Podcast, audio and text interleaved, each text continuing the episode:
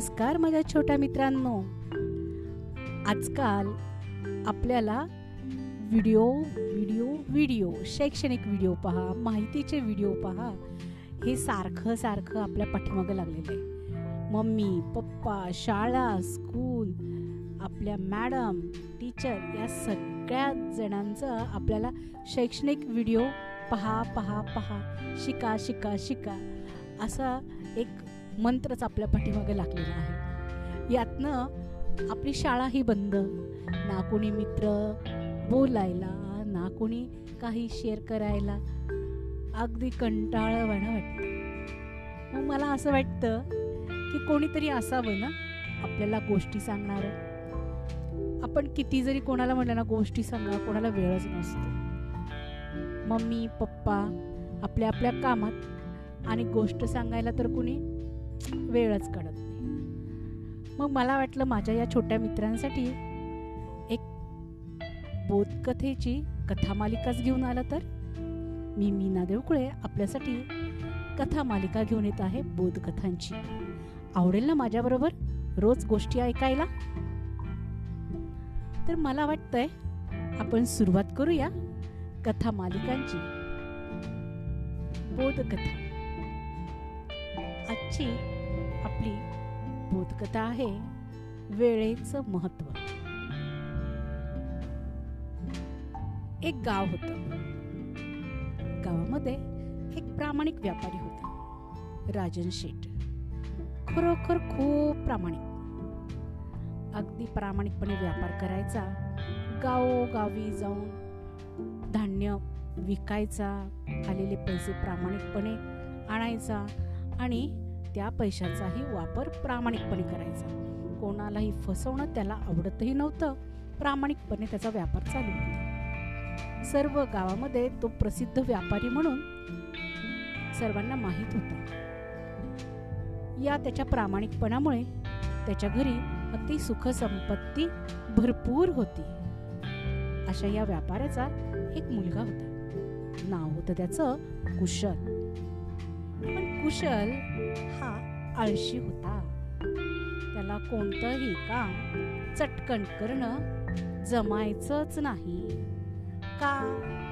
आजचं काम उद्या करतो कुशल बेटा आपल्याला उद्या या गावी जायचं येतोस माझ्याबरोबर नको ना. काय माहिती का मला कंटाळा आला असं उत्तर असायचं. जाऊ दे ना बाबा तुम्हीच जा ना. मला झोप आली. असं एक उत्तर असायचं. जाऊ दे ना बाबा तुम्ही आहात ना तुम्हाला कंटाळा आला की मग मला सांगा. मग मी जातो. असंही एक उत्तर असायचं. आता ही त्याची उत्तरं ऐकून ऐकून शेवटी राजन शेठ वैतागून जातात. आता याला सुधरवायचं तरी कसं? याला कामाला लावायचं तरी कसं? हा विचार करत राजन शेठ एकदा एका गावामध्ये व्यापारासाठी जातात. तिथे सर्व त्यांचा व्यापार होतो. धान्याची पोती विकतात आलेले पैसे घेतात. गाडीने येताना त्यांच्या डोक्यामध्ये एक कल्पना सुचते. रस्त्याने ते एक छोटासा गुळगुळीत काळा काळा बिकट घेतात. आणि घरी आल्यावरती कुशलला अगदी आनंदाने सांगतात अरे कुशल तुला माहितीये का? आज मी ज्या गावामध्ये गेलो ना तिथे काशीवरून आलेले एक विद्वान योगी पुरुष मला भेटले. त्यांनी तुझं भविष्य सांगितलं. खूप खूप मोठा होणार आहेस तू. खूप धनवान होणार आहेस. आणि त्यासाठी त्यांनी मला हा दिव्य दगड दिलाय. आणि सांगितलं की या दगडाला जर का तुम्ही कोणताही लोखंडाचा तुकडा लावला तर ते सोनं होणार आहे. पण फक्त उद्याच्याच दिवशी बरं का. उद्याच्या सूर्योदयापासून सूर्यास्तापर्यंत तोपर्यंतच हा दगड काम करणार आहे. बघ किती मोठं भाग्य तुझ्या पायाशी लोळण घेण्यासाठी तयार आहे. नक्की उठ बर का उद्या. पण माझ्याकडे वेळ नाही बर का कुशल कारण ना मला उद्या दुसऱ्या गावाला जायचं व्यापारासाठी. तर असं कर हा दगड तुझ्याजवळ ठेव. आणि उद्या लवकर सूर्योदया झाल्या झाल्या उठ. आणि बाजारातून खूप लोखंडी तुकडे घेऊन ये आणि त्याचं सोनं बनवून ठेव. म्हणजे तुझ्या आयुष्याचंही सोनं होईल. पुढे काही कामच करायला नको. बरोबर की नाही? असं म्हटल्यावर कुशल सुद्धा खुश झाला. अरे वा! म्हणजे मला आयुष्यभर कामच करायला नको. मी की नाही आयता बसून खाणार मला किती मोठं सोनं मी उद्या करून घेणार आहे. बाजारातनं खूप जुनं नव मिळेल तसं मी लोखंड विकत घेणार. अशा विचारात तो झोपून जातो. सकाळ होते. जाताना राजन शेठ म्हणूनही जातात. कुशल जातो रे मी. अरे उठ बर का उठ लवकर. तुला ते लोखंड घेऊन यायचंय ना सोनं बनवायला? राजन आपला झोप हा हा बाबा. अहो अजून खूप वेळ आहे. उठतो उठतो. तुम्ही जा जा. नका नका नका काळजी करू. मी मी मी करून घेतो. तुम्ही जा तुम्ही जा. असं झोपेतच बडबड करतो. इकडे राजन शेटला माहिती असतं की हा काय करतोय का नाही करतो? हा सुधारतोय का नाही सुधारत? याला सगळ्या प्रकारे सांगून पाहिलेलं असतं पण याचा आळस काही जात नाहीये. बघूया. ही युक्ती तरी काही काम करते की नाही? ह्याच्यातला आळस घालवतो की नाही? असा विचार करत राजन शेठ आपल्या आपल्या कामाला जातात. इकडे काय होतं? कुशल आपला नेहमीप्रमाणे झोपलेला असतो. कुशलला घड्याळाकडे पाहायची सवय असते पण घड्याळाकडे पाहिल्यावर उठायची सवय नसते बरं का मित्रांनो. कुशल घड्याळाकडे पाहतो अरे दिवस उजाडलाय खरं पण आत्ताशी सात वाजले जाऊ दे बाजार चालू व्हायला नऊ दहाच्या पुढंच चालू होतात. इतक्या लवकर कोण दुकानं उघडतात? तोपर्यंत जरा झोपतो. म्हणून परत झोपून घेतो. परत थोड्या वेळाने जाग येते. बघतो तर आत्ताशी नऊच वाजले अरे नऊ तर वाजलेत आत्ताशी.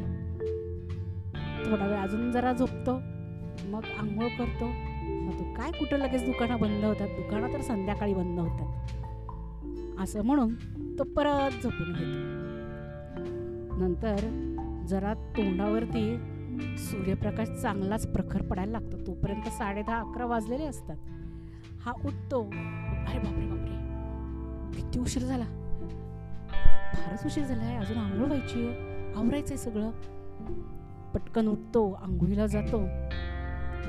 आवरतो स्वतःच. तोपर्यंत साडे अकरा बारा वाजून गेलेले असतात. जेवायची हो वेळ होते. जेवायला बसतो. आता जरा जेवण करून घ्यावं. मगच निघावं बाहेर. जेवायला बसतो. मस्त यथेच्छ ताव मारतो. जेवण भरपूर होतं. कुशल ताटावरनं उठतो. पोटावर हात फिरवा. पोट जाम भरलेलं असतं. त्याच्यामुळं डुलकी लागायला लागते. अरे आता तर काय ऊन आहे जरा. तर असं थोडंसं ऊन उतरल्यावर जातो. एवढ्या ऊन उन्हामध्ये कशाला उगीच बाहेर जायचं? म्हणून कुशल घरामध्येच बसतो आणि थोडीशी वाम कुक्षी घ्यायला जातो. परत एक डुलका घेतो. तोपर्यंत उशीर झालेला असतो. उठता उठता चारच वाजतात. चार वाजता पाहतो अरे अरे अरे मला ते बाजारातून लोखंड आणायला हवं ना? अरे पण तो दगड कुठे गेलाय? बघायला पाहिजे काल तर बाबांनी दिला माझ्या हातात पण कुठं ठेवलाय तो लक्षातच नाही. असं म्हणून सगळ्या घरभर शोधत फिरतो. कारण कुशल असतो आळशी कोणती गोष्ट जागेवर ठेवणं शिस्तीत राहणं हे त्याच्या कुठल्याही गावीच नसतं. त्याला सवय असती घेईल ते तिथेच टाकायचं कसंही राहायचं. कसंही वागायचं. त्याचा रोजच्या जो जीवनाचा दिनक्रम असतो त्या दिवशी त्याचा तोच चाललेला असतो.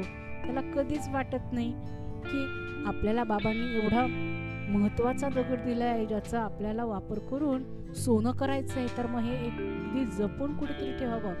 असं नाही. कुशल कुठेतरी तो दगड ठेवून विसरून गेलेला असतो. तो दगड शोधता शोधता संध्याकाळ होऊन जाते.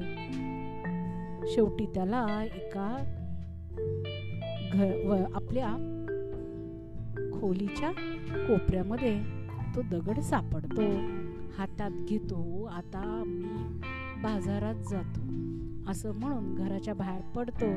तर त्याला घराच्या समोर राजन शेठ आलेले दिसतात.